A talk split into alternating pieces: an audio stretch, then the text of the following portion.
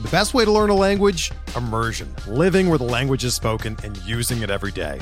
But if that's not in the cards this year, you can still learn a language the second best way, and that's with Babbel. Be a better you in 2024 with Babbel, the science-backed language learning app that actually works. Don't pay hundreds of dollars for private tutors or waste hours on apps that don't really help you speak the language. Babbel's quick 10-minute lessons are handcrafted by over 200 language experts and help you start speaking a new language in as little as 3 weeks. Babbel's designed by real people for real conversations, and their tips and tools are approachable, accessible, rooted in real-life situations and delivered with conversation-based teaching so you're ready to practice what you've learned in the real world. Here's a special limited time deal for our listeners. Right now, get up to 60% off your Babbel subscription at babbel.com slash bluewire. That's 60% off at babbel.com slash bluewire, spelled B-A-B-B-E-L dot com slash bluewire. Rules and restrictions apply.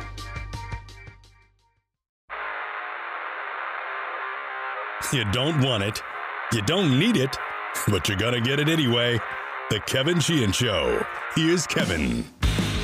Tommy is here with me to start. Doc will join me to finish uh, the show. Uh, Doc is calling the game with Kenny Albert on Saturday night against the Ravens, the preseason finale. Um, by the way, Tommy, yesterday Ron Rivera sang about you know what he would do with the starters on Saturday night against uh, the Ravens. He said very limited, very limited uh, time for the starters in the preseason finale. I went back and looked uh, at what he said last year because I think a lot of people took very limited as, oh, the starters are actually going to play some in the preseason finale. They didn't play at all in last year's preseason finale. Last year, when asked about the starters against the Ravens in the preseason finale, he said, quote, the starters will play what we think they need to play. Closed quote.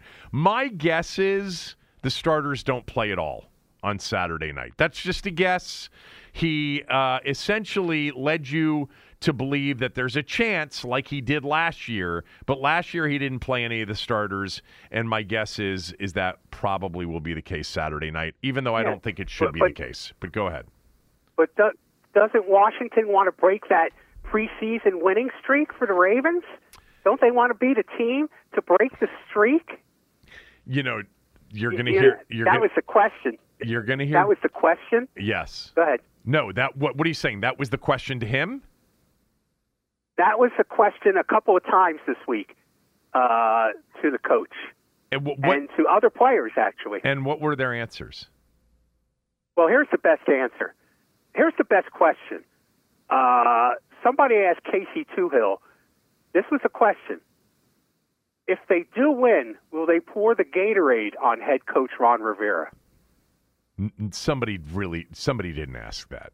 You're being serious? Yes, somebody did. No, it's in the transcript. And what was Toohill's answer? I'm not usually in charge of that. He said, That's a good question.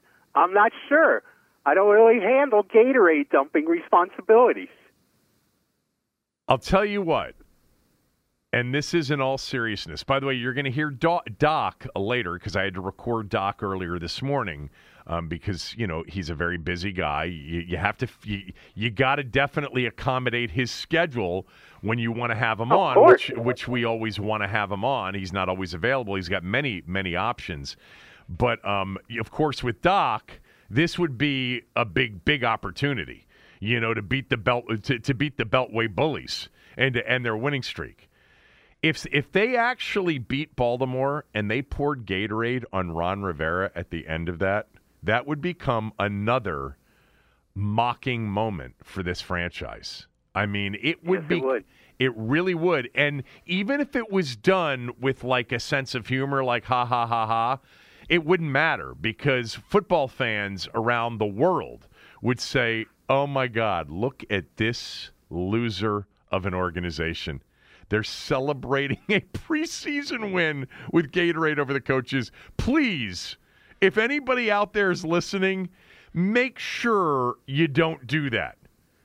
Um, I think don't do that. I don't know. I think it would be kind of funny too if they actually did it to be funny. I don't think it would be received as anything other than there goes that dumbass organization doing dumb things again.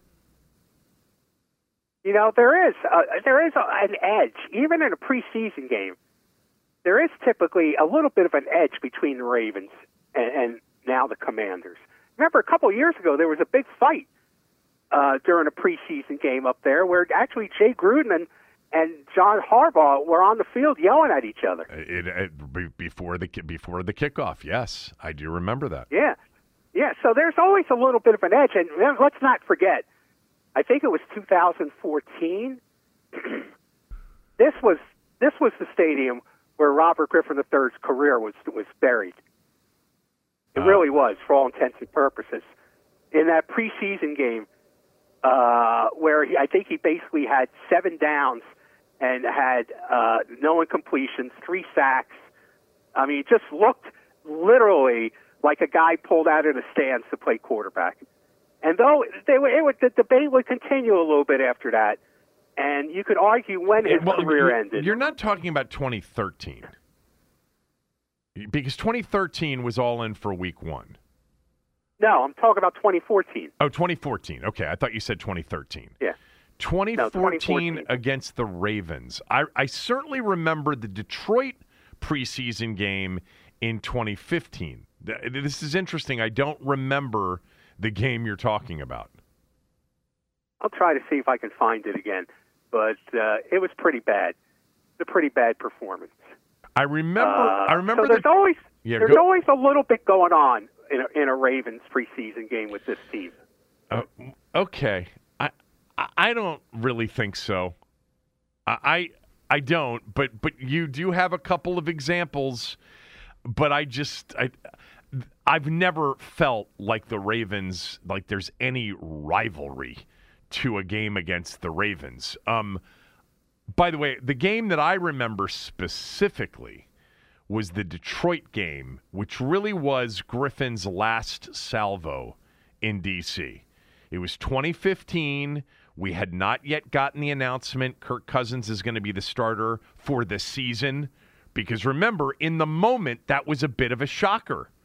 But after that yes. preseason game against Detroit, which turned into a disastrous performance for Griffin, the next week, Jay Gruden came out and said Kirk Cousins is going to be the starter for this season. Yes. It wasn't just for the Baltimore game, the, the third preseason right. game. It was for the season, and um, and that really well, ended up, yeah, be, being a surprise thing. And you knew then Griffin's days were numbered in DC.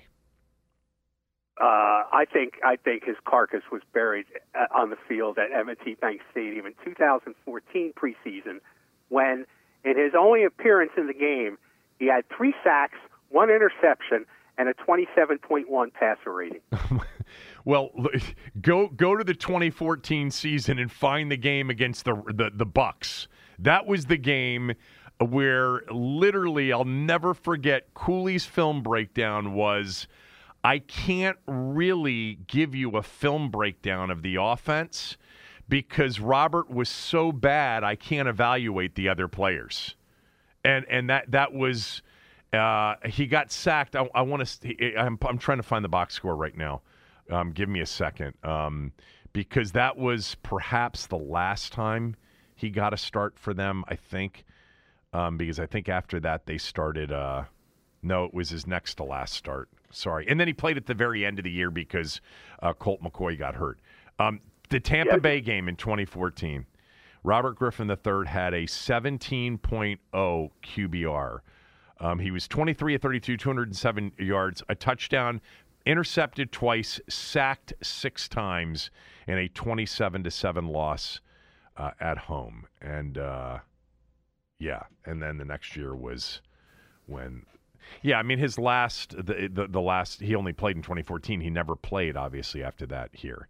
But you know, Tommy, the right. 20 I, I, I, Go ahead. Go ahead.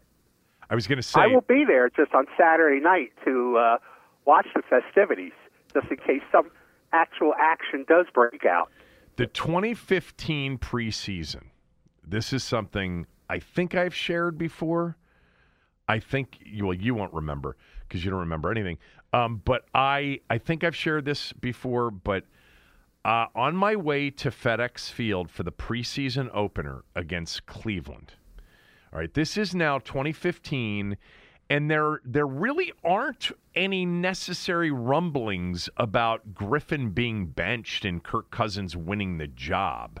I mean, it was talked about as being an open competition for the job in 2015, but I think still most people thought that Griffin would be given the chance because obviously the relationship he had with the owner, et cetera.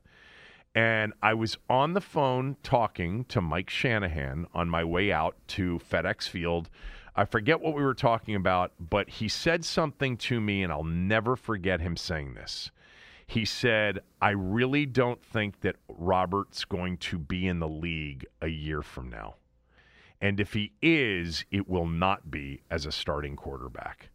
He had no idea that Cousins was going to be named two weeks later or a week and a half later. Maybe he did as the starter because there were still there was still a holdover or two from his staff. But I remember saying, "What?" And he said, "Just remember, I told you this." I don't think Robert's going to be in this league a year from now, and if he is, it will be at best a ba- be a, as a backup, which was a shocking thing to say. But you know, he obviously had conversations with various people and various teams. And Griffin did, you know, in 2015, I think was the year that he wasn't on a roster, or 2016, excuse me, I don't think he was on a roster. Then he was in Cleveland, or maybe he was in Cleveland in 2016, got injured, and then he, you know, was out a year, and then Baltimore signed him to be a backup for a couple of years, and then that was it. I mean, he wasn't exactly he was right, but he was pretty right close to right. Yes, he was. He was in Cleveland eh, right after Washington. Yeah, that was where Jeff Darlington wrote the famous article where they they did a workout with him, and he said he, uh, Darlington wrote, uh, you could feel the earth move. It was so exciting. did he really? I don't remember that. I don't remember that. Oh, um, oh yes, he did. Anyway, enough about uh, RG three in preseason and the whole thing. I I just wanted to point out, which started this conversation, is Rivera basically just you know in saying very limited, very limited, very limited, gave people the thought that maybe Carson Wentz will come out with the starters and play a series or two. And I'm just saying that last year he left it open that the starters would play as well, and they didn't play at all. I would guess that they're not going to play at all on Saturday night. I hope they play. It would be a change for him. And, you know, we've seen super slow starts. You know, Rivera historically, as a head coach, has had slow starting teams, but very strong finishing teams. Um, You're right. But this team this year can't afford a slow start. We've talked about this a lot. You can't lose to Jacksonville in the opener. That would be disastrous yeah. on so many levels. A nuclear nightmare. A nuclear nightmare. Uh, so, you watched the Manti Te'o documentary. What'd you think? It's it's riveting. It was unbelievable and uh, it was so confusing in terms of who are you more angry about? Who do you blame? You know, I mean, there's so much going on in so many different directions. I mean, there's so many villains. There's not not a hero in the bunch, unless you want to think Deadspin is. And I, I can't bring myself to, to actually say Deadspin is hero because their whole purpose was to just embarrass the media. Uh, so uh, I'm not a big fan of that. Uh, so it was it was great, and uh, it confirms what I know will never happen, but I think has to happen to save humanity, and that's the the elimination of anonymity on the internet. Has to happen. The elimination of anonymity of anonymity on the internet. Right. You can't. You can't like let's say for Facebook where all this happened. Mm-hmm you can't sign up for Facebook until you present proof of who you are. And you have to use your name. Otherwise, it will just continue down this road of people, you know, threatening to kill people behind anonymous names and, and conning people. I mean, there, enough people were being conned through the regular U.S. mail before we started the internet. You know, now I'll bet you the the, the, the, victims of people of, of con games are through the roof because of this. And I'm not look, I'm not railing against the internet, but and I know you know the internet purists say you can't have this. I think that anonymity is really the biggest and dangerous thing uh, on the on the web. I have no problem putting my name on every single thing I post, and I think everybody else should be held to the same standard. All right, let's go back to who the biggest villain in this thing was. So, if you had to choose, I mean, I think it's easy. Uh, personally, I mean, Ronaiah uh, yes.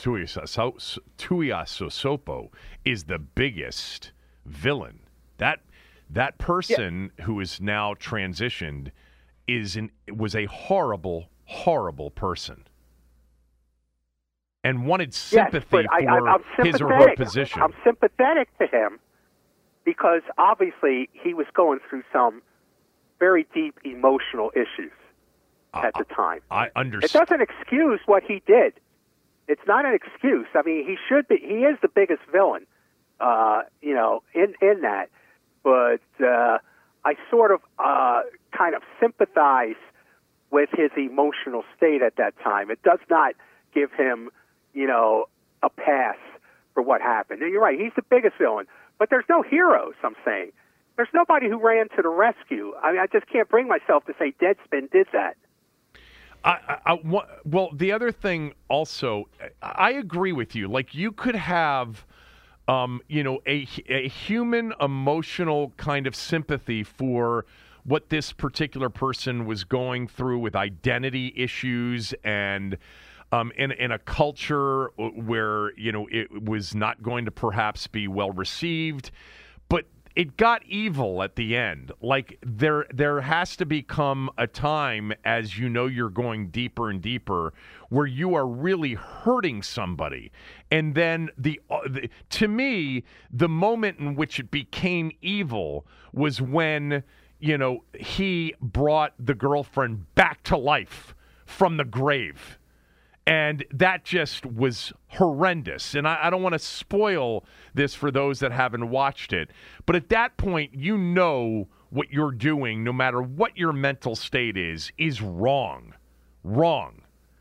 And oh, look, you can know what you're doing. You can know what you're doing is wrong, and still be really, you know, in in an in emotional mental I, state. I understand yeah. that.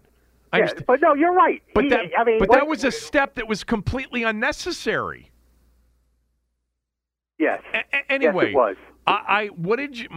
One of the things I told you right after I watched it is I feel for Manti Te'o and what he went through. I mean, his life in many ways, his, his professional life for sure, was impacted in a very negative way through all of this. And at the same time, while I have sympathy for the situation and and understand that you know many people could have been had for a while anyway with this catfishing you know scam. I told you i came away with my god he can't be the brightest bulb on the bush by a long shot. Like i mean they're just how could you get taken for that long without seeing this yeah. person's face that you have su- yeah. supposedly fallen in love with. Not but very bright. Those those are the those are the people who uh, who use the web, who use these various social media sites to control these kind of people, to uh, victimize these kind of people.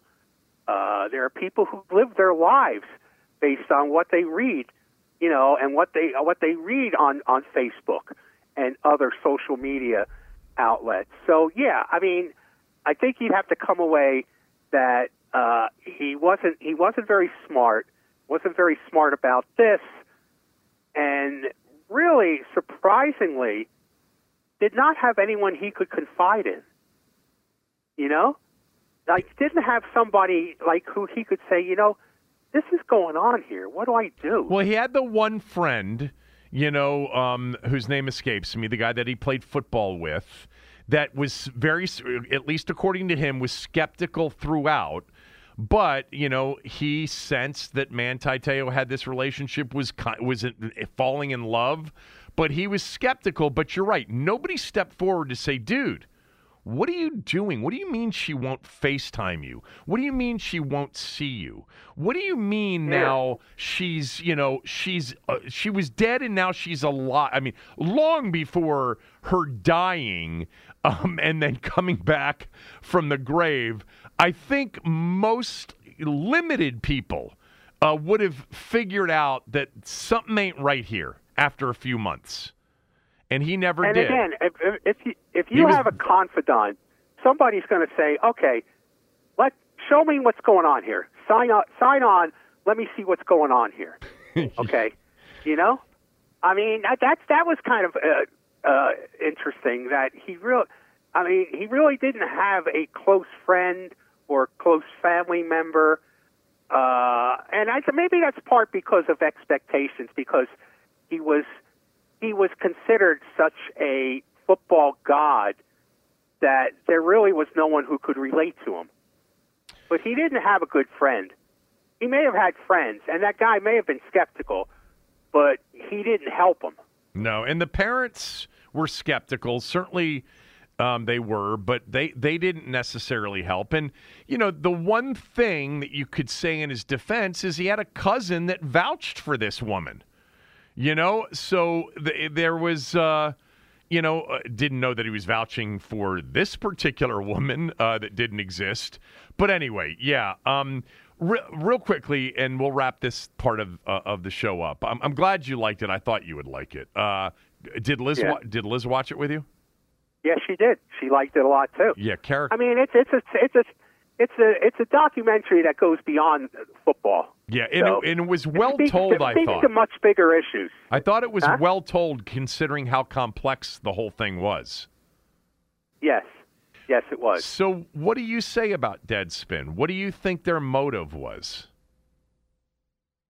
Well, I mean, their motive was again. I've always told you this, and I'm thinking even these two yahoos uh, on Deadspin. the one guy who's a computer genius, apparently. I shouldn't make fun of him.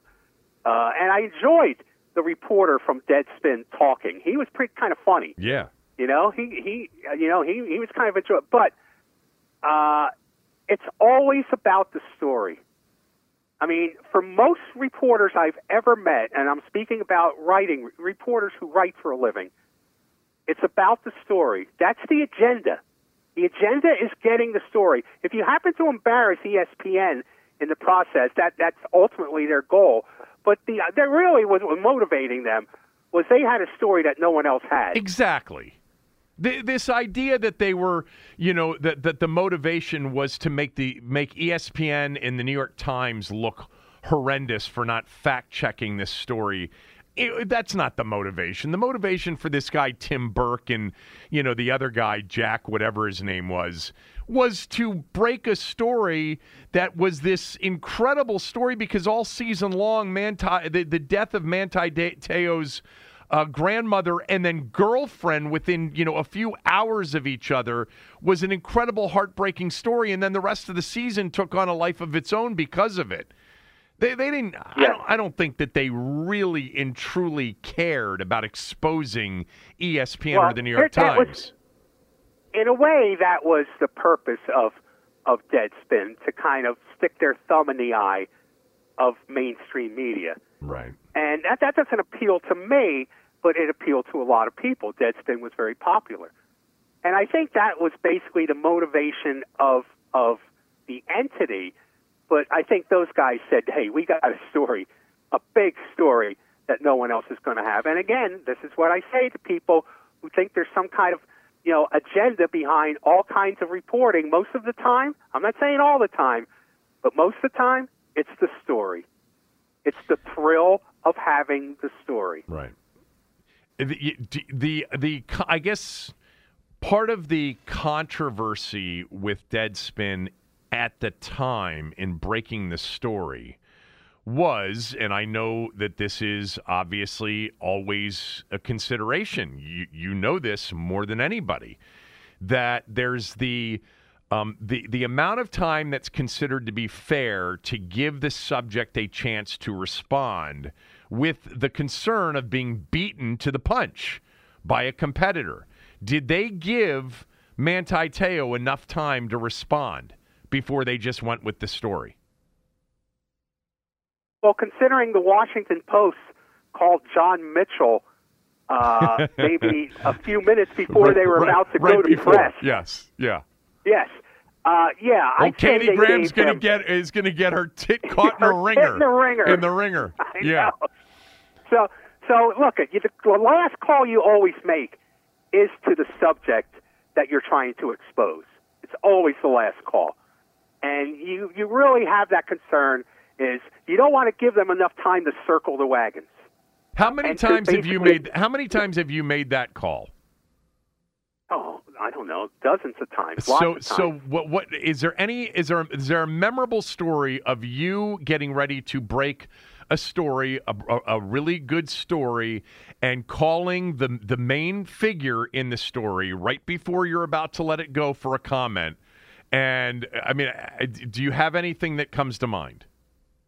Not particularly. I mean, I was writing when I was at the Baltimore Sun. I was writing a story about a mobster turned informant, uh, who was actually both. He was a mobster, a con artist, and an informant. And he was in federal. He was in state. He was in city prison in Baltimore. I mean, he was a low-level mob guy. He was. They used to, his nickname was Tony Limo, because he was a limo driver for, for a while for some of these guys. But a lot of these drivers wind up becoming big mob bosses eventually. This guy didn't. Uh, and he he called me at the Baltimore Sun newsroom from from from uh, Baltimore City Jail, and basically threatened me uh, if if I wrote the, if if I published the story. Uh, and the story was ready to go. Uh, but that's a different thing. What was No, the What was the story? particular- Was the story? The story was about him. Yeah, it was about him. He had this guy was an unbelievable con man. He had conned a guy who owned an airline out in Cumberland, Maryland. You've told me the of the story now. airline. Now I remember the story. But go ahead. Go Yeah. ahead. Yeah. Yeah, and and he had done so much more. He had been all across the country conning people out of money. Uh, uh, but uh, and I, I I was the one who broke this big story about him. He actually conned the guy. He almost bought Braniff Airlines with nothing. That's how good of a con man this guy was. Yeah. you know so uh so but no i don't have anything that comes to mind where i had to call somebody at the last minute uh usually they they say i'll get back to you uh sometimes or they say i have no comment you know and uh you, get back to you. You let them know. We're going to press in a couple of hours. Is there another part to this story? Like after the story aired, uh, what am, what what happened after this, the the story aired with this guy? oh nothing. No he was all talk.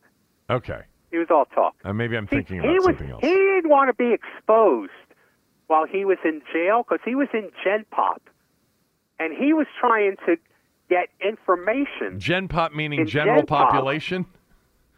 Yes, Yeah. he was there. He was there to basically try to get information to try to use to his advantage, you know, to rat on somebody. Right. And if I exposed him, they'd have to put him in protective custody. Did they? They'd have to take him out of Gen Pop. I don't know. You you I don't know what happened. You you don't really know what happened with old Tony Limo? I don't remember. I, I don't remember. He eventually died. he did. You know. Yeah. He What was eventually passed on. what was his actual last name? Anthony Sarivola? Google it. He's in a famous Supreme Court case where he Sarah Fulminante versus uh, Saravo or Saravo versus Fu- Fulminante. A huge Supreme Court case involving the use of jailhouse informants. He was in jail in Arizona. How do you spell his last name? S A R A Sarah Sarah S A R I V O L A. Anthony Sarivola. Okay. I mean, he's all he's all over the law books for this uh, particular Fulminante case, where he informed on the guy uh, in, in a murder case, actually, and he always did that. And here's the thing: while he was doing all this, he was a federal under federal witness protection program. While he's going around the country conning people uh, uh, left and right, yeah. he was under the federal witness protection, so he was protected half the time by the feds. Wow. Quite the Um, character. I'm But that has nothing to do with this. oh, here, here's your, here's your story. I just found it. Even the trial of federal witness Anthony Sarivola bears secrets by Thom Loverro, Baltimore Sun, June 24th, 1991. The day in court Yeah, that's that's a that's a fo- that's a follow up to the big story. Oh, really- that's a not follow-up? The big story. I Okay. really- Yeah. Well, I, I maybe I can find the big story as well. Well, let's move on. Should we move on? Why are you fearful that something may happen? No, no, no, no, no, no, no, no, no, no. Because this is worth this is worth an entire show. So, I mean, if you want to really want to talk about it someday, I'll send you the full story and we could talk about it. Do you remember which what Yeah. family he worked for? You know, I think he worked for Sonny Franzese. Michael Uh, Franzese, a young, powerful member you wrote of the Colombo family. Who wound up? Michael Franzese is so famous Yes, because right. he basically he went he went clean. He basically went straight. Yes, and- I've seen and- this, I, and and now I Yes. just googled his, his his face. I've seen him on TV. Yes, he's a big time mob uh, consultant for media and stuff. Right. And and he speaks. I think he speaks to the, to basketball teams and football teams about right. gambling. Exactly. Yes. I I want he to. was the son of a ruthless mob boss named Sonny Franzese, who was in jail at the time. I. I think he. Now we know that. Um, uh, what's his face from Goodfellas? Uh, uh, you know, um, Henry Hill. Henry Hill was was a big part of the whole uh, Boston College gambling, um, you know, uh, scheme back Yes. in the uh, back in the eighties. And I'm for whatever reason, I'm wondering if this guy Franzese was part of that as well. I'm trying to look it up. I think he was. I think he I may think have been as well. Yeah. Now you could have Michael Franzese on your podcast. I think if you wanted to. I think you know what we should do. We should do a podcast where we do Franzese and then we do your interview with Jonathan Banks right afterwards, which I listened to and it was excellent. And Tommy, by the way, um, gave me a thumbs up on playing that on the podcast, and I'm going to do that probably next week. It was an excellent interview. For those of you that are fans of Jonathan Banks from Breaking Bad and Better Call Saul, he's from here, and it was an excellent conversation. By the way, I could tell, you know, very rarely with you over the years have I and I'm not talking about the Brooklyn Decker thing where you were just completely flummoxed with her beauty. I'm talking about very rarely have I ever um, sensed that you were excited about an interview. You were excited about that interview. You were really happy to be talking to Jonathan Banks. yes, I've been a I- I've been a big fan since his Wiseguy days. Yeah. you know. And uh, what's interesting about that is as we continue to r- drive the bumper car all over the podcast here. Yeah. right. Well, whatever. What's interesting about that is I started watching Better Call Saul again. Yeah, you to- yeah, you told me that. His character, Mike Ehrmantraut, is so much. There's so much more to him early in the show. I mean, you, you find out the whole story about how he was a Philly cop Right. and how his son, you know, was was killed by these cops because he was going to he's going to say they were corrupt, and then Mike shot these two Philly cops. All that is in the first uh, year of the show, Right. and you kind of forget that because I think at the end, the last Don't, uh, don't tell me I haven't. or I, have, so- I haven't gotten through. I'm No, midway through season I'm- four. I'm just going to say that he is more of uh, I don't know how you would describe it, an automaton. Uh, you know, kind of like there's not a lot going on with Mike in the last few last season of the show, and I know you have a limited amount of time to devote to characters, but uh, he had much more going on uh, in the show er, in, early in, in Better Call Saul, and he's so good at it.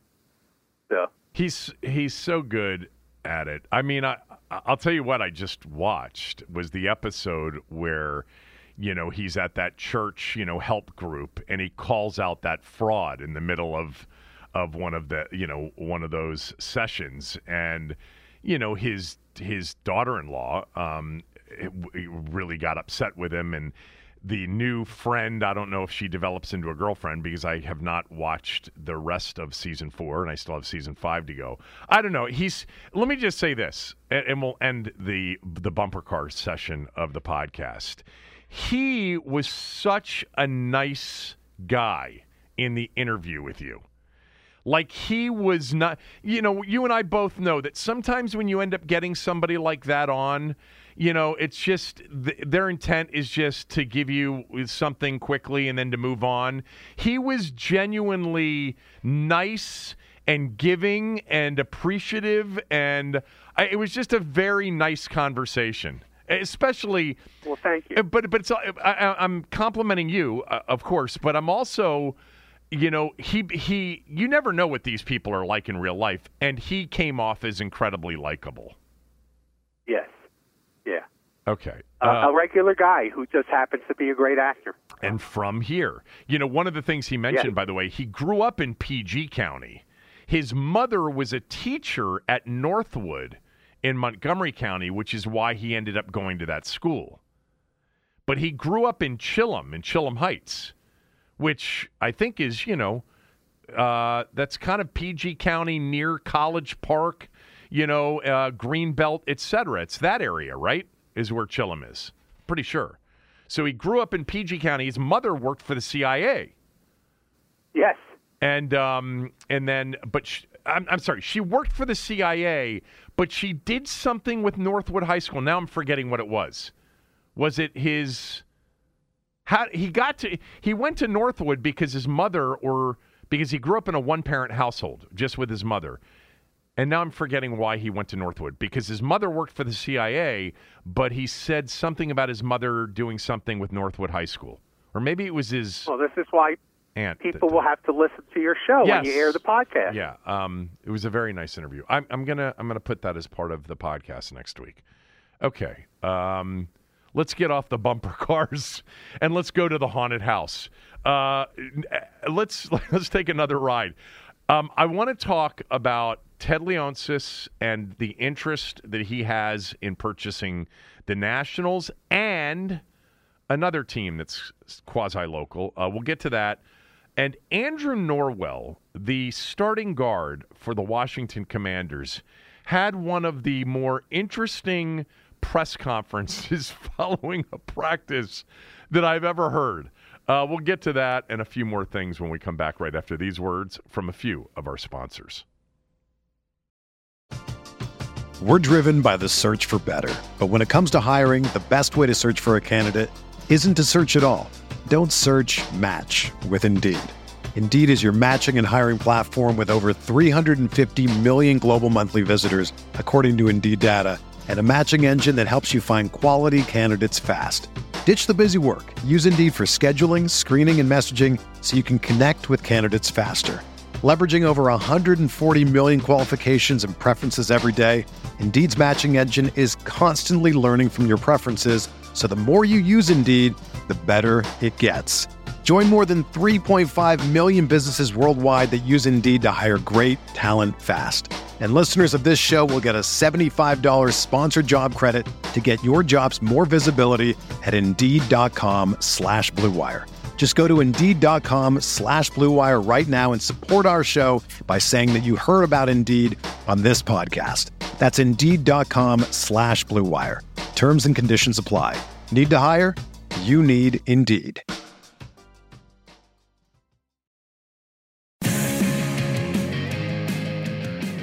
Doc Walker is coming up in the next segment. Uh, we'll do Tommy and I one more segment here together.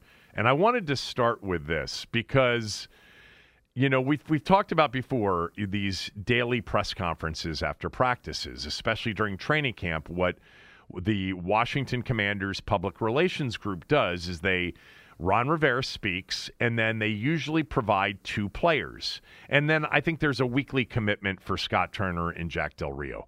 Um, there is when the regular season starts. Yesterday, one of the players that they provided was Andrew Norwell, the uh, guard who Washington signed during the offseason. That you know the guards on this team are going to be brand new. They did not, you know, uh, uh, choose to extend Brandon Scherff or franchise him again. And they will see Brandon Scherff, by the way, in the opener. He's a Jacksonville Jaguar. Um, and they got rid of Ereck Flowers. Ereck Flowers they let go as well. So Norwell, who was, you know, a Panther and was a big signing by the Panthers, is here in D.C. I'm going to play his press conference yesterday, which the total amount of time is probably the shortest you will ever see. It was two minutes and 39 seconds. We're going to pick it up with the second question. And the question you'll hear is about Brandon Scherff and him re- replacing Brandon Scherff. And then you'll hear the rest of the two minutes. And then I want Tommy uh, to respond to this, as will I. Here's what it sounded like yesterday with Andrew Norwell. When you're joining a new team, and, and obviously Brandon Scherff, you, you kind of flipping places, how much do you feel, I don't know, an obligation, but a pressure to kind of do what he did here for this team, given kind of what you guys have done both in your careers? Um, next question. How, how good as an offensive line can you guys be? I mean, obviously it's new pieces and all that, but like, what can you guys do as a group? Um, just come together as a unit and uh, work hard every day. And um, yeah, that's about it. What's your opinion of Carson Wentz? So, what have you learned about Carson as kind of a, a quarterback and really as, as, a leader more than anything else? Yeah, um, he goes to work every day. He's the same guy and uh, displays a lot of leadership out there.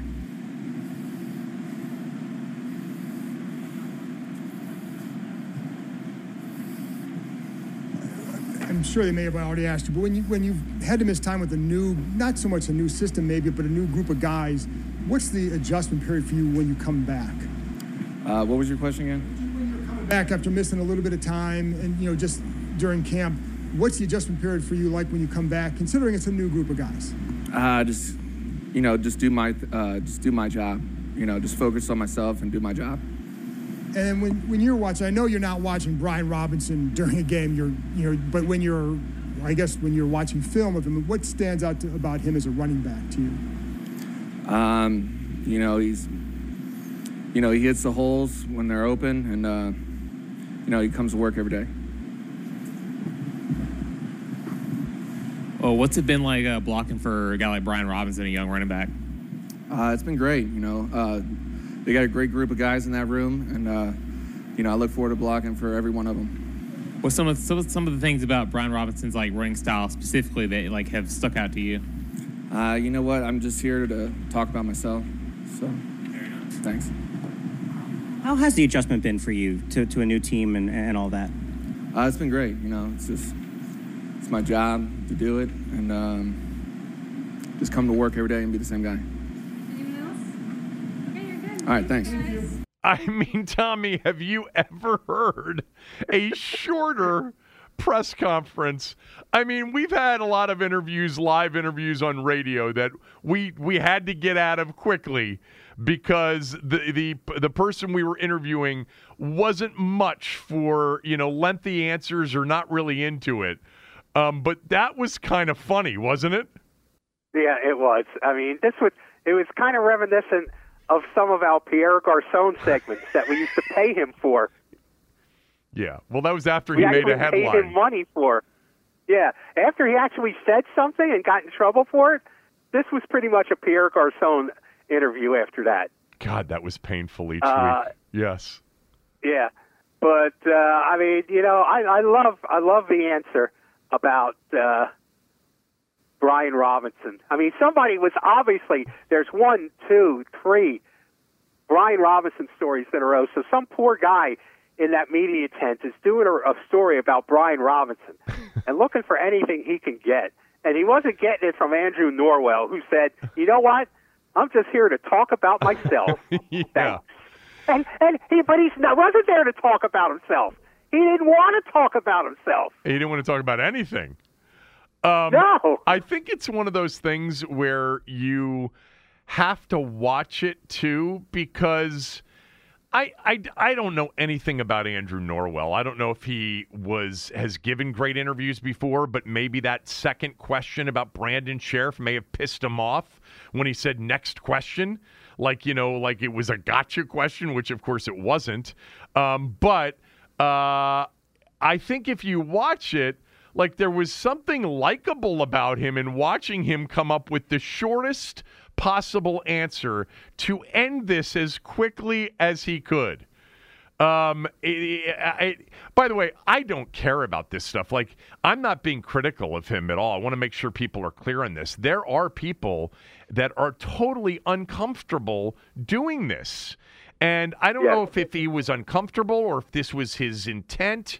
And maybe the Brandon Scherff thing, you know, where he said, next question you know, like if he feels pressure to live up to, to Brandon Scherff's, you know, tenure here in Washington. Next question. Um, maybe that set him off. I don't know. Maybe we'll get a, a, much longer interview with Norwell. And maybe I should have gone back and heard the interview because I'm, I'm sure he was interviewed after he was signed here as a free agent. But, you know, they're just, you're not going to have, you know, 90 players or 80 players now on a roster and soon to be 53 most of them, what what I have found over the years, don't make for compelling interviews. Most of them, like uh, um, the ma- significant majority. And when you find the players that really are good talkers and are engaging, you know, those are the ones that are worth putting on the air. I don't know. Should the PR people have known that this was not going to be uh, a, a, very a good hit with Norwell or not? I don't know. I think it's may may have just been his turn. You know? yeah. It just may have been his turn in the box. He certainly didn't make any headlines, that's for sure. Um, no, and, and and you know what? This will probably be the only interview he does all year. I hope he's a good player. You know, he signed that big deal a few years ago in Carolina. It was the largest deal ever signed for a guard at the time. Um, and then he has he wasn't very good last year, which is why he was available for basically a song. And they need him to be good. Um, the one thing though is he's back with the guy that coached him in John Matsko. Um, and so uh, you know you'll hear Doc talk about Matsko in the next segment. Um, he's really a, a highly respected position coach in this organization, and maybe Norwell, you know, who's only 30 years old. I mean, he's got a couple of years left. Um, but you know, Washington got him for you know basically what they paid Ereck Flowers last year, half of what they paid Ereck Flowers, I think, uh, last year. So anyway, uh, I know okay, you. here's what Yeah. when when when he got hired, he had mu- when he got signed, he had much more to say. He okay. did. He did. He said, "quote I'm fired up to be a commander. I'm just looking forward to being to to this opportunity. Uh, it's really uh, and the, his familiarity. He was asked about being familiar with Rivera and Matsko were key components in signing with the Commanders. Norwell said it's really big. Being familiar with the coaching, being able to go in day one and start those relationships again, build them even stronger, and contribute to this team. I'm just fired up and looking forward to it. Well, that's well. Then, somebody should have asked him more about his his, off, his his offense, his position coach. yeah. That would have gotten him going. Yeah, ma- well, I mean, in knowing that now, maybe it was that Scherff question that just really upset him. Yeah, here's another qu- answer. Somebody asked him about Rivera. Uh, the way the coach treats his players, he's very, very consistent. He gives everybody an opportunity. He gave me an opportunity when I was a rookie, and I'm very fortunate that I made the most of that opportunity. I'm excited to be back. So, uh, so I mean, it could have been that question. It could have been. I mean, I, I, I guess you know. God, we we had had kind of this conversation about Scott Abraham asking Carson Wentz, you know, uh, a question about whether or not this is going to be his last opportunity to be a starter in the NFL. But the way he introed it, you and I both agreed it wouldn't have been the way that we introed it. And thinking about, you know, feeling pressure about living up to, you know, Brandon Scherff's tenure in Washington you know, Norwell there for a brief moment in time when he signed, you know, what was the biggest deal in the history of the league for a guard um, back in 20, uh, I think it was 2014, uh, 2017, something like that, whatever it was. He signed a massive deal. You know, in the moment, maybe he just felt, maybe he feels like he's at the level of Brandon Scherff. What do you mean? You're getting Andrew Norwell and and he didn't want to answer it that way because it would have seemed you know self promotional. So he just said next question, and maybe that did set him off. Okay, well that's good to know. Um, maybe maybe the next interview will be better. Uh, 20, I think you need to have him on your show. I'm gonna I'm gonna shoot for it. And the first question I'm gonna Okay. ask is: Was Brandon Scherff overrated? um, all right. Uh, so, what did you want to say about the? We, we talked briefly the other day about you know Monumental Sports um, and taking over NBC Sports Washington, and now it's been reported that Ted uh, and Monumental Sports, along with David Rubenstein um, from the Carlyle Group, um, are basically putting a, a bid together to buy the Washington Nationals. But a part of the story says that the two of them have also told key backers of the Baltimore Orioles that they would consider buying that team if it comes up for sale as well. So, your reaction to this is what? Well, what's interesting is Ted has connections with both teams. I mean, he's a partner already with Mark Lerner. Mark Lerner uh, owns a piece of Monumental Sports. He's a minority partner in that organization. So they're already partners, and there's the, there there is a guy behind the scenes uh, who is both a confidant of uh, Ted Leonsis and Peter Angelos. And let me just double check something here. Uh, and uh, I mean, it has been in the past at least, and that's George Stamas. Right. Okay, uh, very, very behind the scenes power broker in this town and in Baltimore as well. Uh, he's been an Angelos confidant and he's been a Ted confidant, and a all. I mean, the three of them have this. let- Let's face it, this Greek connection. Of course. Okay, Yeah. you know, so it doesn't surprise me that Ted would be in, in, in touch with the people who own the Orioles, the Angelos family, whatever. And it doesn't surprise me that he would let them know uh, that, you know, if the Orioles happen to become for sale, he'd be interested in them. And this is going to be the interesting thing because they could wind up being on the market at the same time. The Orioles are not going to be for sale until Peter Angelos passes away. Well, the Nationals are for sale right now. Yes, they are. Yes, they are. And uh, despite all the reports that this is going to happen quick, I tend not to believe that. Uh, but uh, so, I mean, and the other thing I didn't know about because I don't know David Rubenstein from Adam uh, is he's a Baltimore guy, apparently. So, uh, so the interest in the Orioles uh, is certainly understandable. Um, and uh, that was the Sportico piece of information that wasn't in, I don't believe, anyplace else. So I thought that was pretty interesting.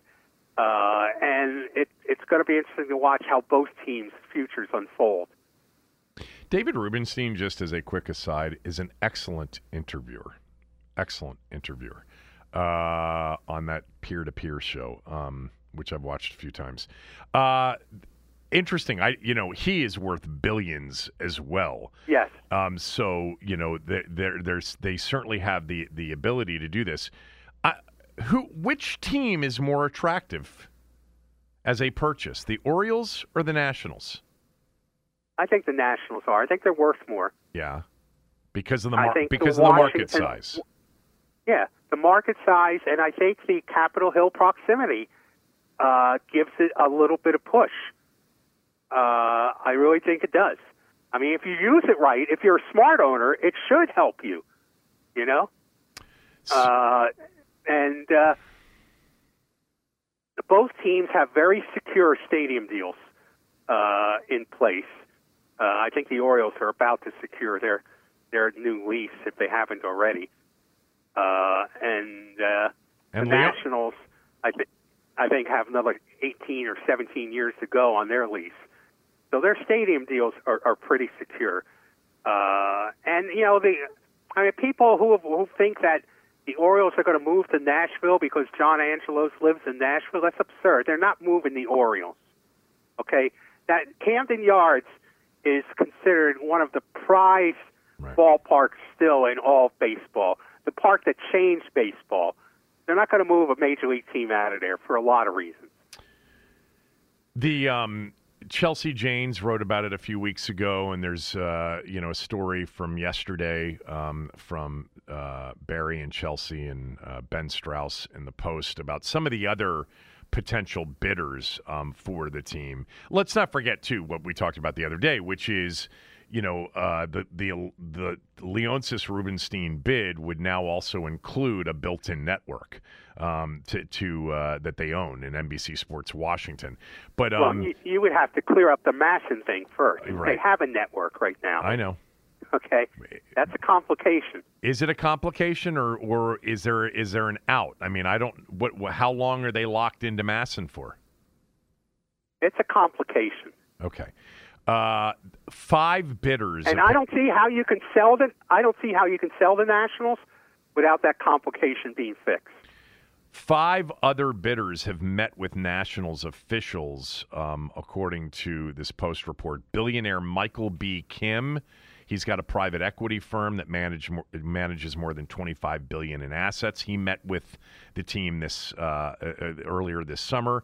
Mortgage mogul Stanley Middleman, um, and uh, are, are the two, other names that are mentioned here among five potential bidders. No, they're not. That's it. That's the only ones they mentioned. They didn't mention the other ones. No, I just said uh, they, they, it's five Oh, yeah. potential, but these are the ones that they mentioned in, this, in the report. Right. Middleman and, and Michael B. Kim, and then of course Leonsis and Rubenstein. So three of the five. I don't know who the Now- other two are. Now, Front Office Sports had reported what I've been saying all along that Larry Lucchino is one of the uh, interested parties Right. in, in this team. Uh, and, you know, I, I have no, I could be wrong. I'm not saying this is a done deal or this is the way it's going to happen, but I'd be surprised if Larry Lucchino doesn't wind up as the owner of the Washington Nationals. Okay, uh, a couple of things just to wrap it up with Tommy on, and then we'll get to Doc. Uh, number one is big headline in the NFL this morning. Tyron Smith, uh, the outstanding left tackle for the Cowboys, may be done for the significant part of the upcoming season with a torn hamstring. Uh, that's big news in the NFC East. Remember, the Cowboys did draft Tyler Smith from Tulsa in the first round to eventually become uh, the left tackle uh, replacement for Tyron Smith. Um, they've used him, by the way, during camp at left guard. So we'll see what happens. But that's a big loss uh, in the NFC East um, with the Cowboys. Uh, secondly, Chet Holmgren, who was the number two selection in the NBA draft in June, uh, he has a Lisfranc injury uh, that he suffered the other day to his right foot. He's going to miss the entirety of the upcoming season. Uh, the other thing I wanted to mention, and Tommy, this is for you to respond to as well if you want to, is I just wanted to say that Kevin Willard, the head coach at Maryland, the new head coach at Maryland, is killing it from a recruiting standpoint. Maryland got a big commitment last night from DeShawn Harris Smith. DeShawn Harris Smith plays for PVI, that's Paul the Sixth in Northern Virginia, part of the WCAC, the best high school basketball conference in the country. He's the number 39 player in America per 247sports.com. Uh, this follows Maryland's signing of Jamie Kaiser a few weeks ago, uh, a top 50 ish player in the country, but rising rapidly. Kaiser also played in the WCAC at Bishop Ireton, but is going to play his senior year at IMG Academy in Florida. Um, that followed Maryland signing Jahnathan Lamothe, a player out of Baltimore. Maryland's class for 2023 right now is a top 10 class, and he's not done yet. Willard isn't done yet. There's still another player or two that they could land that could give Maryland one of its highest recruiting, highest ranked recruiting classes in school history. The last time they had a top 10 class, which is what they have right now, was 2018 when Turgeon recruited Jalen Stick Smith out of Baltimore. Aaron Wiggins was in that class, Eric Ayala. That was the last top 10 class. Um, Turgeon had some, you know, consistent top 20, top 25 ish, top 30 ish classes. Um, but this is huge for Maryland basketball fans. Uh, and it's huge because the three players recruited so far are all local players.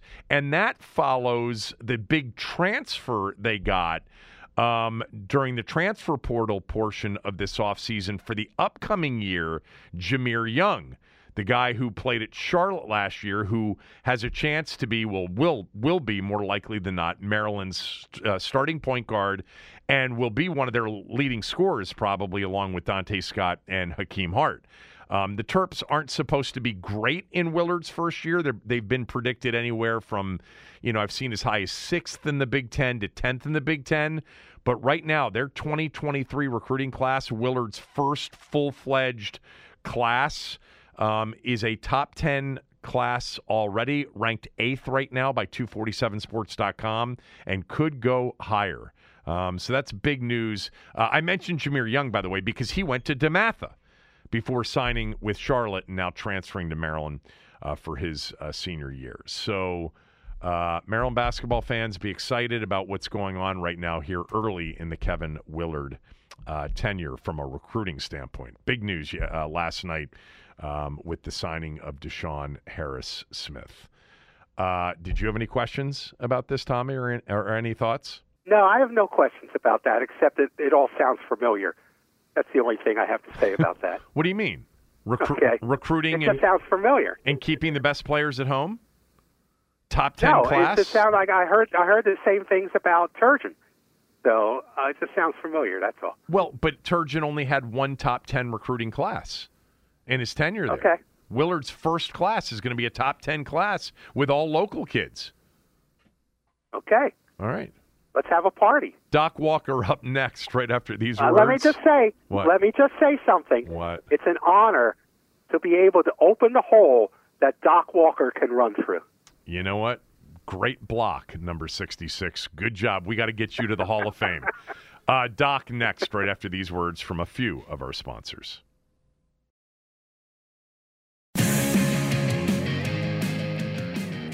All right, this segment of the podcast is presented by MyBookie. Go to mybookie.com, mybookie.ag. Use my promo code KevinDC, and they'll double your first deposit all the way up to $1,000. Very few shops are doing that. They're doubling your first deposit. You deposit a thousand bucks, you'll have two thousand in your account to gamble with. MyBookie.com, MyBookie.ag. Fair lines, fair pricing. You get paid when you win. Uh, Washington right now a three-point favorite in the opener against Jacksonville on September 11th. Uh, my guest, uh, my good friend Richard Doc Walker, joins us right now and even though you've been doing these preseason games and you've been at every practice, you've got your eyes on September 11th, Jacksonville, when it counts. Um, that's always kind of your mindset. Uh, good morning, by the way. And I heard you were killing me on my own radio show this morning. No, I was promoting the fact that you take more vacation time oh, than Johnny Carson, and I'm like going, bullshit. and no, it really is. And you and Neil, and you've got your attorney with you, and you guys are just baiting people into litigation. And I think it's smooth. I love it. You but know, we, as your listeners, we're diehards. Mm-hmm. We just have to wait until you come back. And I asked him if you were in, in or out of the country, and you know, just were you on a boat? Were you stationary? hey man, I'm not hating. I'm I'm proud of you. You know, it's just it's such bullshit when you say that. And this is like an every summer thing when I take a few days off You do the same thing to me every year. It's it's basically been going on for like it. 10, 15 because years. I don't want to be. I, And- I depend on you I- every day. And I would watch you at the end of the year. We'd get to late December, and you'd be, you'd say, "I've, I've got three days left. I, am going to use them all." I would never. I, I never used all my vacation days ever. I never cheat the people. I never cheat the people. Yeah, right. Um, And so you, so- you know, the, okay. the management is the only reason I'm not on every day. Uh, by the way, Doc, uh, as everybody knows, has a podcast with Solly, which you can get at patreon.com slash Doc Walker. Doc is doing radio for the next, I don't know what your radio schedule is. Maybe you've got a couple of days off, um, but he has been filling in for Craig Hoffman on 980, uh, the station that, for all intents and purposes, Doc built uh, from scratch. Um, so I'm excited about that, and I listened a little bit yesterday, and it was great uh, as always. Um, but seriously, September 11th.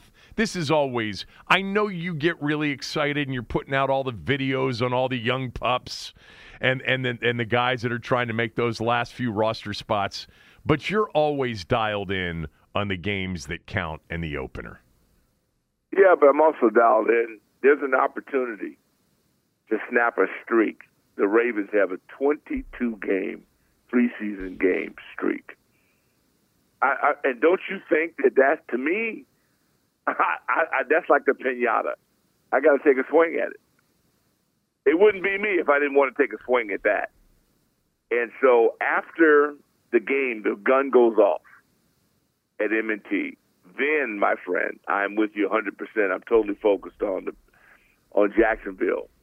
But for right now, um, it's just unnatural for me not to want to go out, and especially with the possibilities of a Ravens rivalry. Yeah, count me in. Yeah, but you don't think that Ron Rivera is thinking that way, right? It's not important for No. him to end the No, Ravens' no, no. preseason winning streak. No. Well, I think it is, but I just don't think he can admit it. Really? Deep down inside, oh yeah, I think he'd love it, but he can't admit it. See, it's like it's like um, Ron's a big picture guy. I'm not. You know, he's thinking about the future and protecting it. I'm not. I mean, I, I, and that's why he's the head coach, and I'm not. But I do have the right to go into this and think that, like when the Orioles and the Nats play, it's on.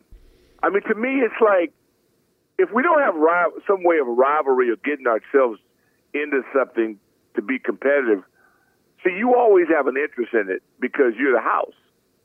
But for the rest of us, it's like it's like what else are we going to do? I'm not the Yeah, house. I'm yeah. on the wrong you side. I'm. I'm, I'm No, on the you- opposite well, side of the house. Well, Uh, I, yeah, don't, I don't buy that for Uh, a moment. uh, but anyway, Uh, th- yeah, I trust me, I'm not the house. okay. Well, I'm into this game Uh-huh. Saturday, and um, I just you- want to find out what we made of. Why do you do this? You know, I, I, I love you dearly, but y- this game is a preseason game. You and I, you because it you played in it, uh, me Yeah. because I was a fan of it. We know Yeah. what real rivalries look and feel like.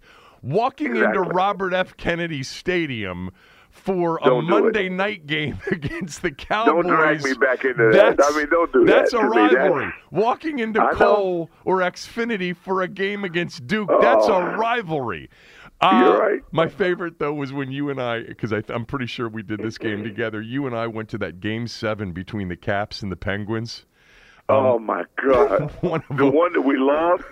one of Ovechkin's first big games, and you and I Oh, man. walked into the suite which we had, which was the company Yeah. suite. Well, I don't know, it was probably Doc's Yeah. suite, and um, it it was four to nothing in the first five minutes. Pittsburgh, and the place was so lit. It was lit, I and then all it. of a sudden, it was basically dead. It was over in like ten Yeah. minutes. Oh my yeah, god! we there was a game a game that we lost to the Flyers, and uh, and the beauty about hockey, and I know you and I care about it, but it's that when you lose sudden, and when the puck hits the net and it's over, yeah, it's so sudden. Yeah, so it sudden. goes from you. It's it's just amazing. I sat in that arena for like 45 minutes. I could not move. But again, the fact that they at least put us in that position. No, I know just that. don't suck. No, but- yeah, just don't. We're not even been in contention Yeah. here Right. in a mighty long while. Yeah, we had the, Okay. the, the playoff deal. They went down and and and uh, it got to play Tampa and have convinced themselves that they were in the game, which is a joke. That a team has 500 yards a total offense against you. You act like you were in it and could have won it. but you know, romance have romance yourself any way you want to. That's so All I'm funny. saying is that there's not a lot of our fan base that can remember the last time we were really good. And all, but I do. I have a really good memory. And all I'm saying is that this is all I get now. I got one shot. It's Saturday, and I know it matters to Harbaugh. It matters to them. I watched their game against Arizona till the final seconds because I was thinking, well, maybe Arizona can pull this off because they came back. And I know it's important. What game are you talking? walk what, what are you- what are you talking about? Ravens, Ravens, Oh, and uh, okay, Cardinals. okay, God, Preseason a game. preseason game. Yeah, See, I got, I got you. You, you don't take it serious. I think it's. See, I want to go back. life. This is I what wanna, I do. I want to go Uh, back to know, what you said about ta- the Tampa playoff game. It is so funny how there's been an incredible revisionist history about this game, as if Washington. Like somehow had Tampa on the ropes, and and Tampa Yeah. if they Tampa barely got through Washington and then went on to win the Super Bowl, and Washington was right there. They gave up Yeah. 507 yards, and in and, and in that game, Chris Godwin, remember, dropped about six balls right in his Yeah. hands. Um, all right, let's let's talk. uh, Let's let's talk some X's and O's. Burgundy and gold. I love doing that as we did it for 14 years together on the pregame show. I, I, We'll I'm- do it again. Just hang in there. We'll do it again. Okay, I want We'll to do it again. I want to ask you do our something. own thing. You you know you have been out there every single day. Um, you're calling the Yeah. preseason games, and Doc will be on the call with Kenny Albert again on Saturday night, NBC Sports Washington. Uh, after, by the way, being banished from uh, the place for a year and a half or whatever it was, Year and a uh, half, yeah. disgustingly. Um, Solitary confinement. so, my question to you is: Now that you've seen this operation up close, are they well coached or not? Yes, they are. Yes, they are. What they are not geared towards, and that is winning the game. Because they're taking an approach like you are, that their target is Jacksonville. And so we won't know until Jacksonville whether or not it works. Can't blame a guy. They made it very clear. They don't care about none of this. All they're doing is trying to get through it. I don't understand how a team, a non-playoff team, can develop itself with the attitude that they have, but that's their prerogative to do it. I'm more in line to think of like Detroit is who they are, and they're trying to change that narrative. So you got to push the envelope. Have you been watching Hard And I- Knocks? Oh my God, yeah, because I got to see some real football. I haven't seen anybody tackle anybody where I'm at. Uh, There, it's it's uh, actually I've watched an episode and a half. It's kind of entertaining. Campbell's entertaining. He's a big dude. Oh, I, no. I had no idea he was that big. Oh yeah, yeah, yeah. But it's beyond entertainment. It's the seriousness in which you got to teach people. They have to fight, and it's physical, and you tackle, and you it, and it's all out. Now there's always a risk in that, but how else do you prepare? How can a fighter pilot train if he didn't go up there and go for it? NASCAR, they burn rubber. That mean they do it at the highest level, preparing for it. But the NFL, not just this team, but a lot of them have this philosophy that they're almost like they're uh, f- scared to death that everybody's going to die at practice, Right. and they're not going to have a team. So we just got to wait it out. But sooner or later, somebody's going to have to judge the results of their approach. And if it's good enough for the people that's paying them, then it's good enough for me. So there's nothing I can do about it. I know, but what I You're held hostage with this. what I really want to get to is, you know, you have you you you know what good coaching is. You know what good tempo Yeah. at a practice is. You know what good have- orga- they what, check the what- box. what gor- good organization looks Yeah. like. You know what you know discipline looks like, and this is your Yep. first chance this summer to see it up close and personal. Do you feel better about it now than you did maybe Yes. last year? Absolutely, because now I can see it. Okay. If they would simply have engaged with another team in a joint practice or a scrimmage, they'd have checked every one of my boxes. Okay. Every one. But they don't do it. Who are the If best? they wanted to do it, they would have done it. Who are the best position coaches on the team? Oh man, O line. I, I think Matsko when I when I watch him work with his people, it's so Joe Bugel, back in my mind, Jim Hanifan. I mean, I got a chance to see some world class offensive line coaches, and they have the hardest job on the team because they have the most players that they have to deal with, and they're protecting the king or the queen, whichever one you want to call it. So it's very important. You know, D line is important, but if they don't get the quarterback, you just don't win the game. The world's not over. Offensive line breaks down, they murder your quarterback, you're done. So the level to me of seriousness, and that's why I was blown away once all the injuries came out last week, and yet they put together a group, and that's not why they lost the game. They lost the game because they of their third down, offense and defense, is not good enough to compete. But them damn guys they put in there, even if you didn't know their name, they were militaristic in terms of competing, assignments. They you didn't see any free runners. It didn't they didn't jump off sides. You know what I mean? And that's how you judge a group in terms of a staff.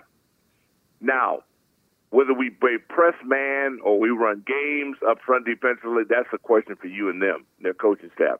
All I know is that when it comes to results, it's not acceptable. Third down is just not acceptable. So they got to figure that out. That's their job. It ain't my job. My job is to I report it when I see it.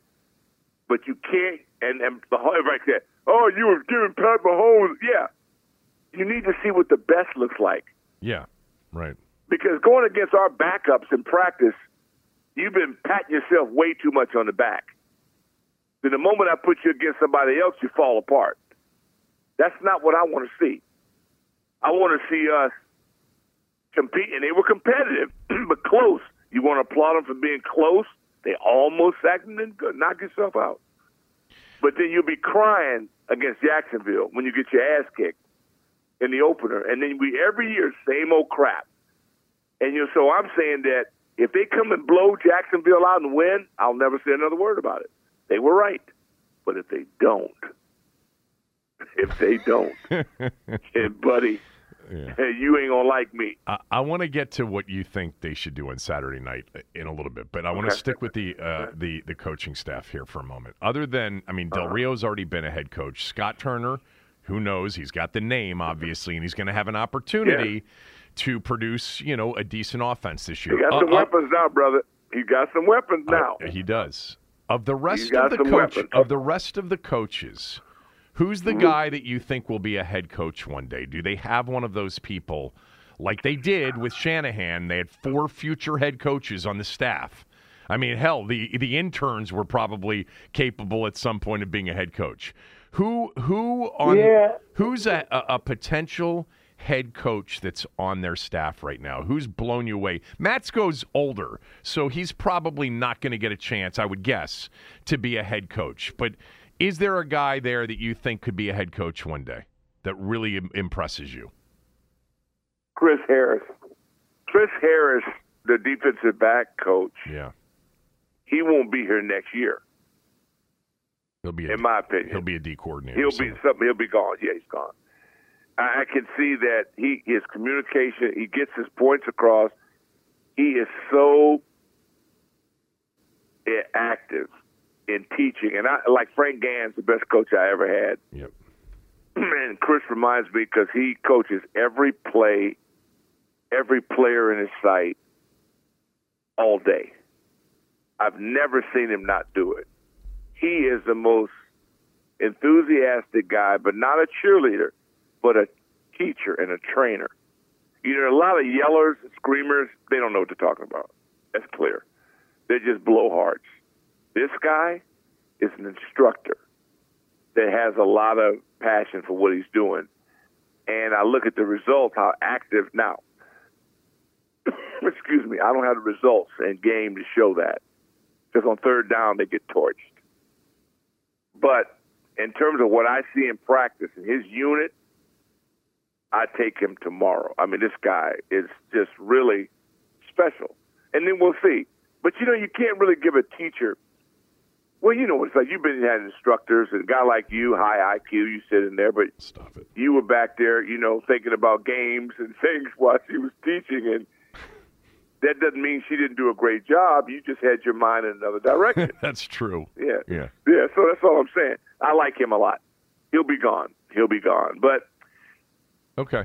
what does that mean to the final score? I have no I can't All tell right, you. Let's let's uh, let's talk um, some ball here. Give me a player or two that you are really excited about.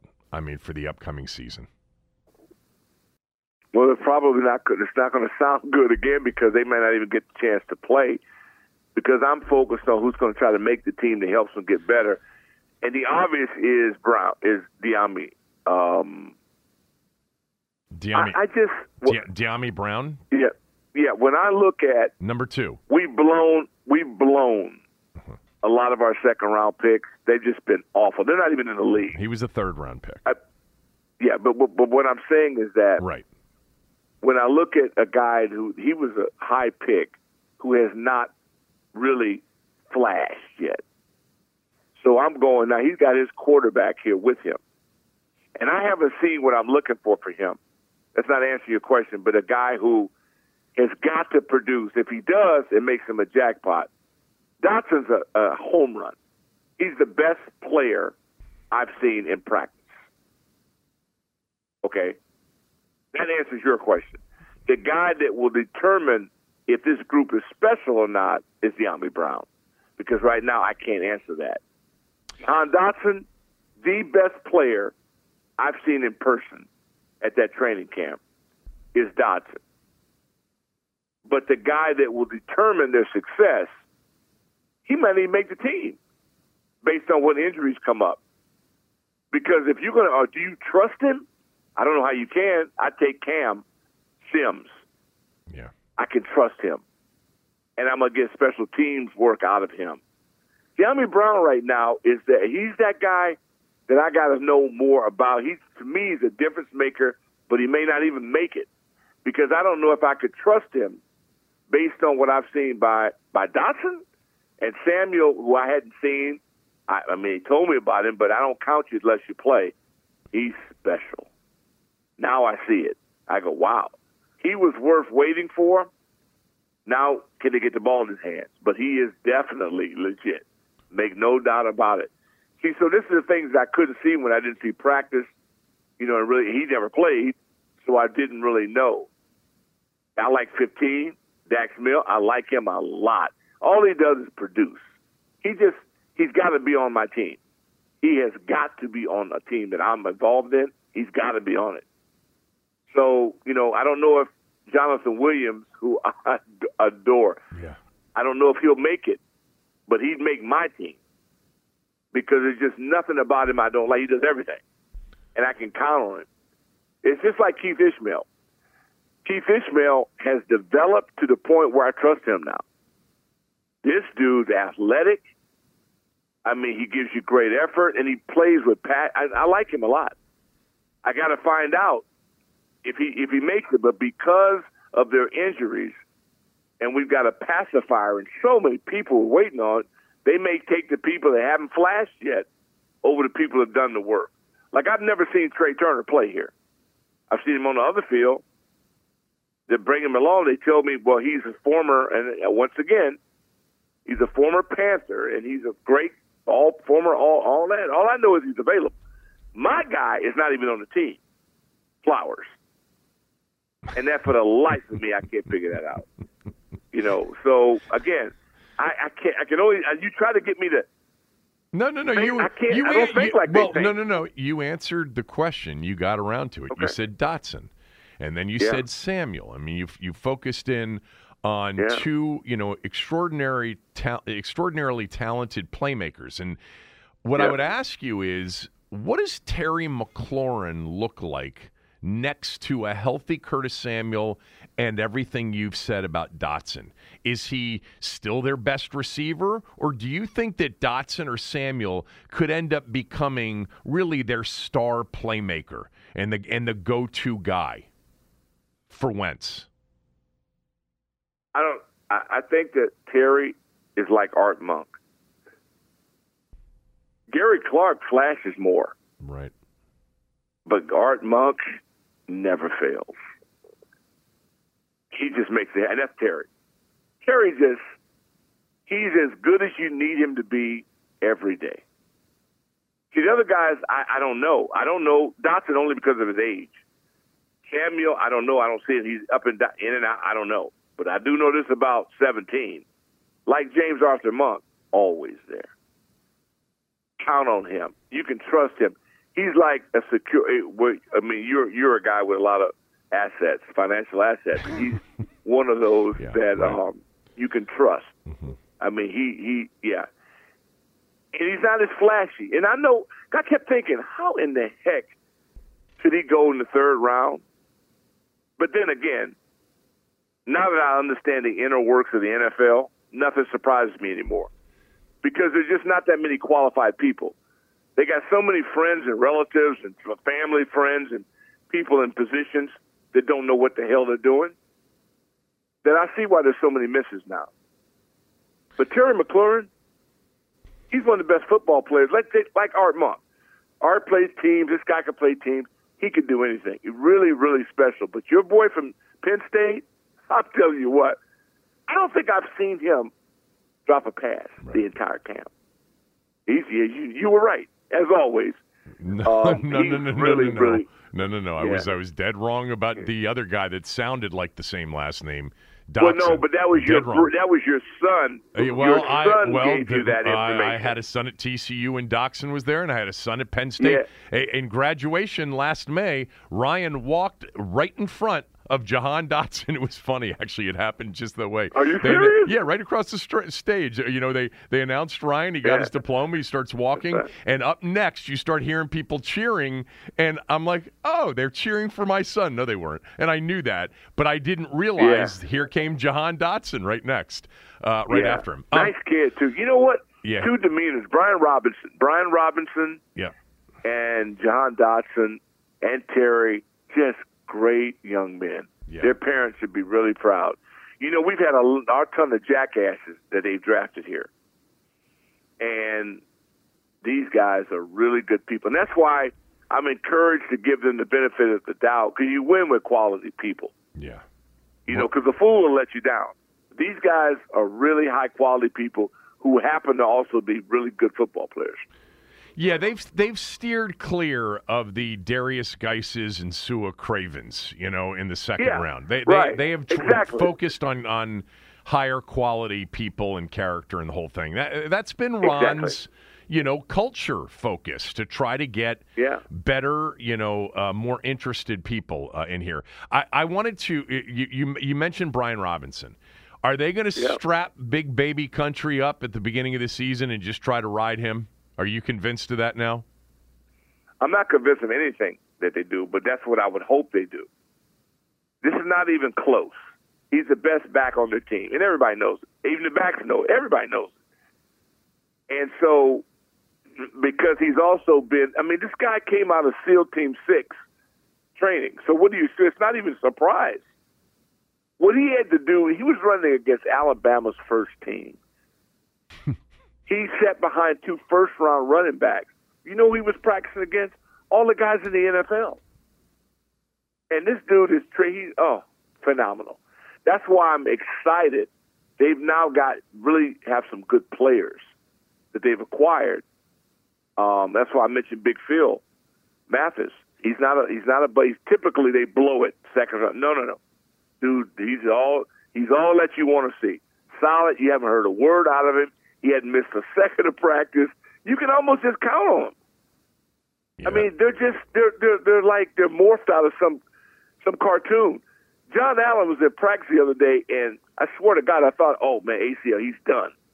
He got caught up in a big pile, and he kind of jumped off, and that was it. He go, I'm good. I said, just, they're like they're bionic. They're different. You know, they play for a higher. They have a higher standard, and that's what it's all about. And they do it physically, and they get after. it. So now we just got to get the results. Our problem is that we got to get results, and results are third downs and scoreboard. And on both of those right now, we're, just not good enough to get what we need to get. Are you excited about the prospect that Logan Thomas might be ready to play in the opener? Yeah, yeah. I mean, I mean, but see, that that's fool's gold to me. What happens if he doesn't? Do you fall apart? So the kid, 88 right now. I, I'm to me, I'm going into the season with Armani Rogers because he's the only guy that's there.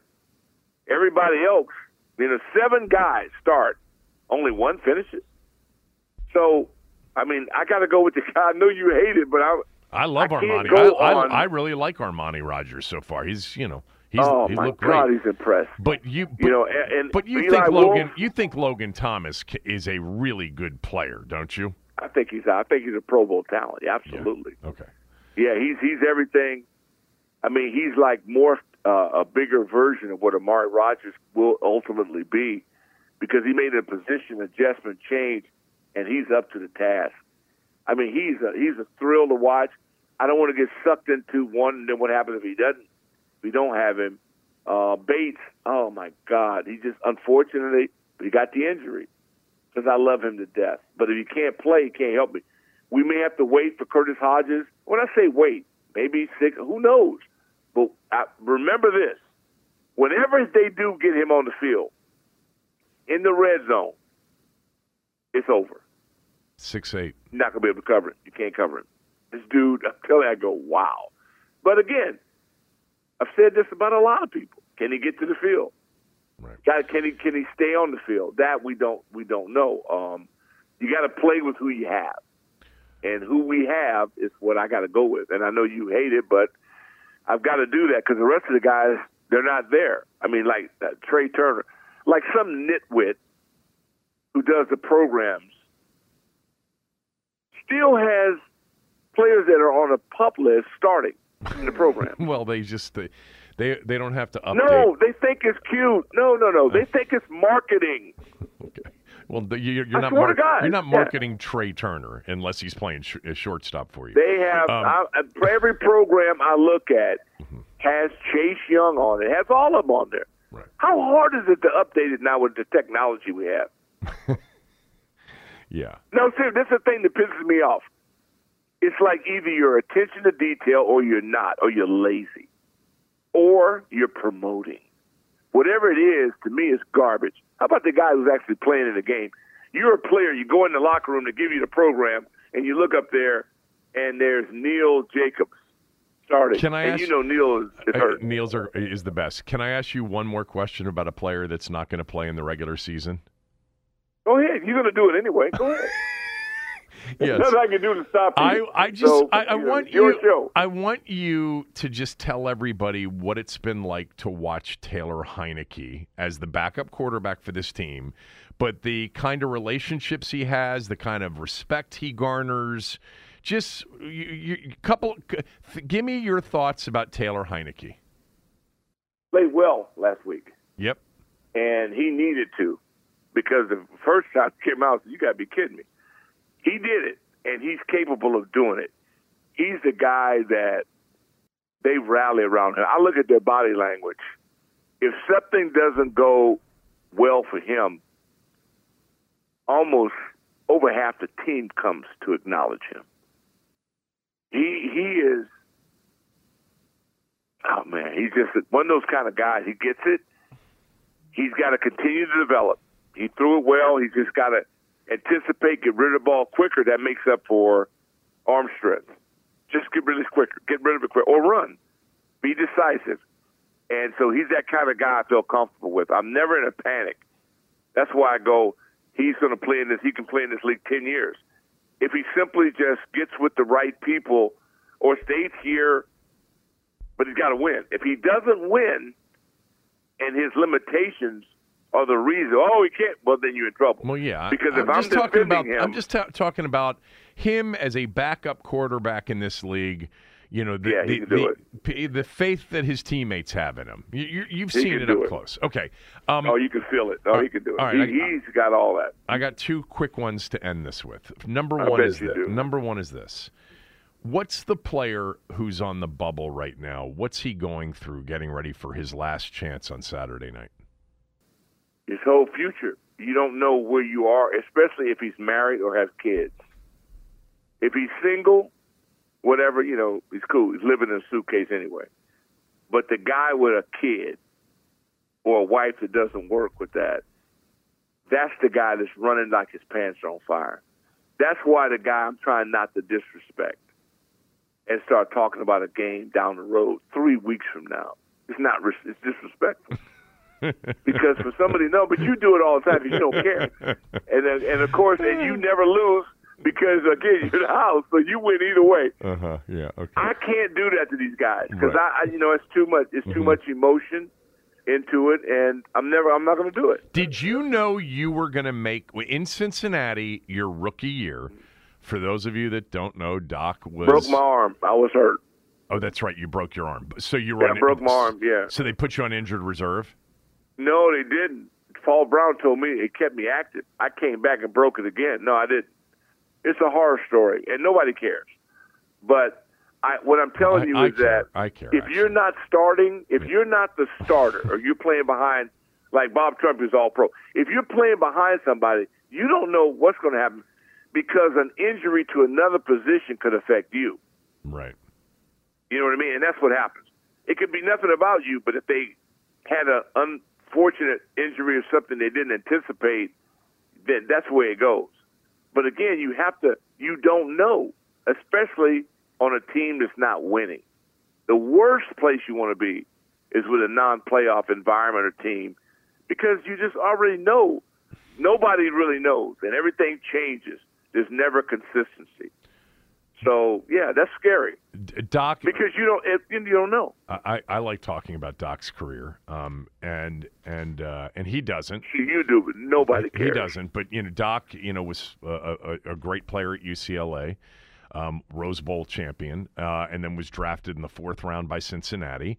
And so, in that first, in- by the way, a good team. I mean, that the, the Cincinnati teams team. of the Oh, seventies smart. were, Paul were good teams. Paul Brown. You had Ken Genius. Ken Anderson, Genius. a quarterback. You just mentioned Trumpy was the tight end.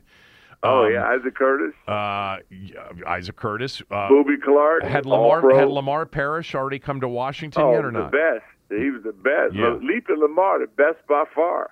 You can't throw So- far on Leaping Lamar. You you broke your arm in the first training camp, First preseason game first in Green preseason Bay. game against the Packers. Yeah, Okay. Green Bay. Yeah. Um, but you but you had a sense that you were going to make the team before that or not? A sense. Yeah, I was a fool. Yeah, of course. I was trying to start. I never thought I wasn't going to start. Yeah, no, you don't go into this. Make the team. Are you? Yeah, no, dude. I, Yeah. You don't get it. You don't. You don't laugh at this stuff. no, I, I, I think, do uh, get I do no, get it. No, but you don't. You can't. No, I do. You, you, yeah, really. All kidding aside, you really don't because you don't understand what it's all about, You really? and you don't understand numbers. No, no, you understand that. What I mean is, a position somewhere else could be depleted that could affect you. That's what I mean. Right. If you're not starting, you're on the bubble. Yeah, but you Because if they don't need you, in my if they don't need you, you're not somebody they go, we cannot lose that person. It can happen to anybody. Yeah, it could. And then that's what these guys are going through. I don't know their background enough to know and I don't I can't predict what we do because I don't think like they think. So I have no idea. That's why I don't get involved in that. you because know the guy I would keep, the Yeah. guy I like, they may not like him for different reasons. The team that Doc got drafted by those uh, Bengals. I'm looking it up right now. Archie Griffin was on that team. Pete Johnson. They Pete had a, John- they, yeah. they had an all they had a big time uh, Ohio State backfield, huh? What was oh my God, yeah. why wasn't Archie Griffin a good pro? Well, he was a good pro. why he wasn't great. He was damn good because he could block. He was dependable. He wasn't at Ohio State. I mean, he was in the NFL. That's why. Because what happens is that it's like the Alabama. When you're surrounded by all them bullies, and he he's outstanding in his own right, right? It's just they overwhelm you. Now you separate it because the NFL is the equalizer. Because everybody's good. Some guys are exceptional, but everybody's good. And so, um, I love Griff, man. Man, I went home with Griff for Thanksgiving. Man, I was I, Griff, man, to this day, when he was AD at Ohio State, because I never let him forget that we kicked their ass in Rose Bowl, and that was that was like losing. That was death to them. They were number one, undefeated, blah blah blah. So no, the Ohio experience was weird and different and all that, but in terms of quality people, man, Archie's brother Ray was on that team. Pete Johnson loved Pete. Man, Pete, these guys were they were good dudes, man, and the Browners. So you see, that's why I understood the the essence of collegiate experience because the Notre Dame kids, Ohio State, it was different. So because of what their expectation level is so high, they never expect to lose. I mean, you and, and you get that. Doc really, I mean, I know that we've talked about this, you know, before. But Doc played in the biggest of the biggest games. That Rose Bowl that he played in, that they won, beating number one Ohio State, undefeated Ohio State, Dick Vermeil against Woody Hayes. I mean, think about that matchup as a coaching matchup at the Rose Bowl. And then just a few years later, you were back in the Rose Bowl again, winning a Super Bowl. I mean, you really were on some massive stages in your. So you just in don't have career. to have you, this podcast. You just do whatever you want to do, and you don't. Yeah, I you do. making so much money. You have so many sponsors that you can do this Yeah, I like and not doing- lose your position. I like doing this. You know, I like doing Yeah. this, and I and I and I love um, when you talk about like Dick Vermeil and and some of the coaches that you had uh, at UCLA. I love when you've told stories about UCLA being on campus when Bill Walton and John Wooden's the coach, and and being Oh, there for those years, and and uh, Well, yeah, th- this this is why I have so many problems here in this market of issues of people not they understanding. You know, it it and you do it because you also as a coach is that people think I'm talking that I'm making uh, making it up or that it, they don't understand it because very few people actually win. A lot of people participate, very few win, and very few win consistently and they really don't understand the formula. I can smell it. I can see it. I've been around it. So when you win on every, I've won on every level. See, when you're undefeated, when you're 13, it changes your life because one man, Herman McCulley, told us, he goes, "I'm not losing a damn game. We're winning every game." What? You think you say, man, you scared to was death of this baseball or football? Baseball, Yeah, baseball. yeah, yeah. yeah. I remember. I was a baseball yeah, guy. yeah, I know. And so, so baseball to me still my favorite because it requires you to think. And we were we had signals, and that's why I'm so disappointed in a lot of these coaches, especially to make the kid come all the way to the sideline to get a damn play. you know what I mean? I'm going, hey man, we had we had signals when I was 11 and 12. So it's a cerebral sport. You score it, and you learn to score it while it's going on. Just really a great game. It's amazing, but we've become so lazy in America that you want everything's got to be processed fast, and you don't have any patience, and we got to speed everything up, and so live with it. But when you win, and the expectations is to win, and then when you lose, like I've also losing is like I, I swear to God, I, I cannot.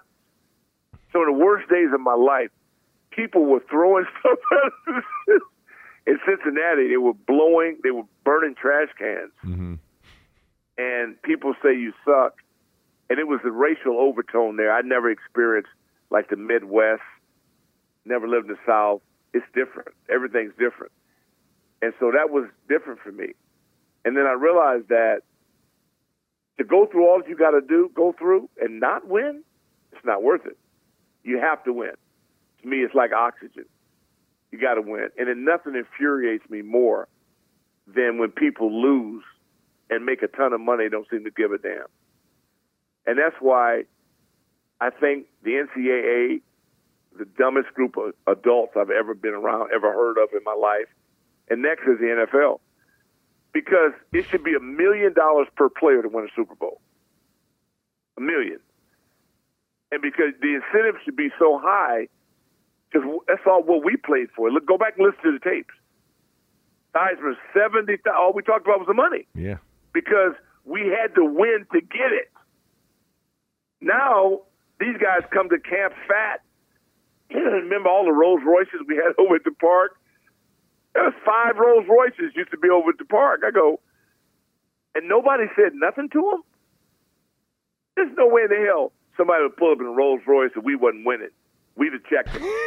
yeah, yeah, we'd have oh. checked them. But these guys, so that's why my frustration comes that you know it's like a dying breed because nobody cares. Yeah. They want to get their money. They go get in. Everybody's on the microphone. I cut them damn microphones off and say, "Prove it. Show me." They talk their way in and out of stuff now. No, The parking, Show me. The parking lot out in Ashburn you used to get a big kick out of when they were, you know, five and it eleven. pissed me off so bad. Yeah, there were Rolls Royces. Yeah. And they got. I mean, just I uh, why, why do you do this every? T- I'm never coming on your show again. Well, this is okay. it. All right. Let's. this is my last time Yeah, I'm sure. that I'm it ever going to be on, but I, I appreciate it. It Well, a you know what? run. I, I- it won't be the last time you're invited. I'm just so glad you were available because you had so many choices. No, no, Um, you- so- you're on no, vacation. ser- you know what? What? Today, I get the last laugh today because I get the microphone today at three o'clock. I am going to open up the show about you. All right. Yeah. Um, Doc will be on 980 today and tomorrow, three o'clock. no, Um, no, I'm in Richmond. I'll be in Richmond. I will not be on Friday. Oh, right, I'm going right. down That's to right. a Right. yeah promotion gotta- down at uh, Richmond yeah, with uh, the organization. Right. Something that you're getting paid to do. And then No, no, s- I'm doing charity work. And then I on Saturday- giving back. And then on Saturday night, 7 o'clock on NBC Sports Washington, Kenny Albert and Doc Walker, and he will be talking about the Ravens as the Beltway bullies right from the jump. That's right. And it's That's it's right. time to end that. It's time to end that 22 game preseason NFL uh, all time. Now you're talking. All right. Um, love you. Now you're I'll, I'll, talking. I'll, I'll talk to you later. Thanks. Love you back, and right. listen. Um, you won't be. Uh, and just don't don't miss me today at three, please. I'm not. because I'm gonna have a tribute to you. Okay, see. It'll be a tribute Don't- to you. Do me Yeah, a favor. later. Try to go one show without mentioning my name.